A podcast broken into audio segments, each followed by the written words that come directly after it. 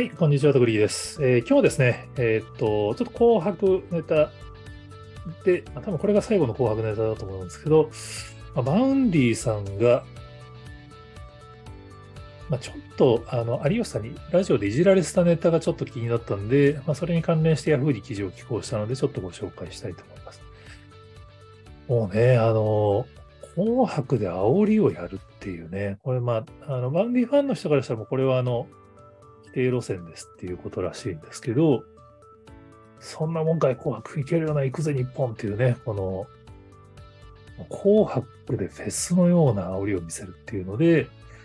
まあ、本当あのすげえなと思って見てたんですけど、まあ、これねちょっとネットメディアが煽ってるっていう話だと思うんで、そのそれをわざわざ拾うなよっていう話はあると思うんですけど、有吉さんが紅白を振り返る、肥後さんとバウンディが一緒ぐらい滑ってたっていう。まあ、この記事自体はまあ別に僕も知らずにスルーしてたんですけど、まあ、これをもとになんかあの、まあ、有吉さんが大炎上みたいなちょっとあのネットメディアの記事を見てちょっとモヤモヤしてしまったんで、あのこのヤフーの記事を書いたんですけど、まあ有吉ファンの方からすると、なんかラジオの時の下りは、まあ、その会場ではその滑ってたんだけど、これはなんかもうちょっとそのいろいろやりようがあったんじゃないか的に、そのバウンディすごいよねっていう文脈で言っていて、別にその有吉さんがバウンディをディスってたっていう話ではないらしいですけど、まあ、ちょっと記事だけ見るとディスってるようにしか聞こえないから、ファンの人があの一部怒ってる人がいて、それが炎上っていう記事になっていたらしくって、でもメディアの記者の人によるとそんなに怒ってる人いなかったんじゃないかっていうちょっと指摘をいただいて、僕もちょっとのっけられちゃったかなと思ったんですけど、何が言いたいかっていうと、バウンディさんすごかったよねって話ですね。今回やっぱその終わってからのこういう批判的な記事はやっぱその煽ったっていう文脈もあってバウンディさんが多かったんですけど、やっぱりそれが注目にもなってんですよね。今回個人的には K-ポップ 勢が結構たくさん選ばれたんで、まあ、K-ポップ がその若い K-ポップ を聴かない世代にも広がるのが一番今回の紅白で変わったポイントになるかなと思ってウォッチしてたんですけど、蓋を開けたら一番注目されたのはバウンディだったっていう、まあ、明らかにダントツですね。まあ、ジェイオーワン がにばんめとかですかね。まあ、当然あの今回あのパフォーマンスを連続でやっているっていうのがやっぱその煽っただけではなくてやっぱポイントにはなってると思うんですよね。あの自らの楽曲と、まあ、自分がプロデュースした面影のところにこうあのよにんで歌うっていうのはで、面白いのが YouTube 動画の再生数を、えー、つれづれ研究室さんがグラフで出されてるんですけど、そのデータを見ると、まあ、今も残念ながら紅白のダイジェスト YouTube 動画も全部消えてるんですけど、この動画のあの再生数をそれぞれ研究室さんはずっとウォッチされていて、バウンディさんの動画だけがその公開後急上昇してるんですよね。公開されたふつかごのいちがつふつかの段階ではじゅうにいだったのがいちがつよっかにはちいになって、いちがつむいかにはろくいっていう、ほとんどの動画は、まあ、結局その公開された時の順位のまんま推移してたんですけど、やっぱりこういうメディアに露出することによって、えー、なんだそれ見てみたいっつってやっぱ見に行くんだろうなっていうのはやっぱり起こるなっていうのをすごい改めて感じた感じですね。でまああの別に有吉さんは別に批判してた話ではないらしいんですけど、やっぱりその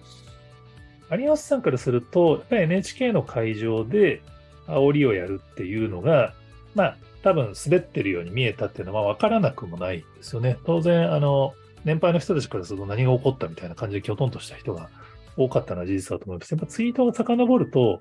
あの滑ってるって書いてる人もいるんですよね。やっぱりその会場の盛り上がりがついてきてないからフェスに比べると当然あの滑ってるように見えるっていう。でもファンの人たちからするとやっぱりあの感動したとかかっこよかったとかってやっぱすごい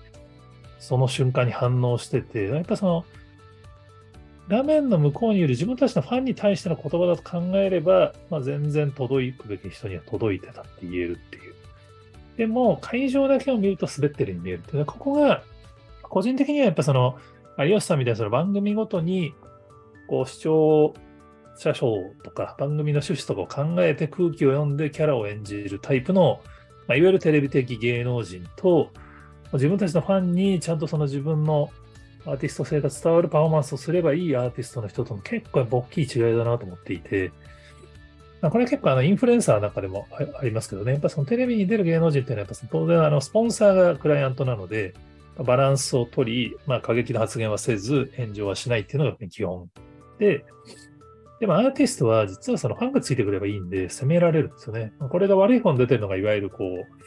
う炎上系 YouTuber みたいな話ですけど、やっぱアーティストはやっぱその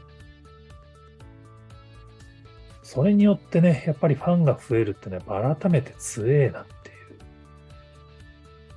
これ、今回初めて知ったんですけど、バンディさんって大学生なんですよね。すごいっすよね。まあ、アダさんとかも二十歳になったばっかりとかですけど、やっぱアーティストって本当、若くして才能が発揮できる、本当に象徴的な存在だなって、もうね、大学生でプロデュースもしてて、大学、学業やりながらこれですからね、その卒業した後どんどん活躍を広げていくのが本当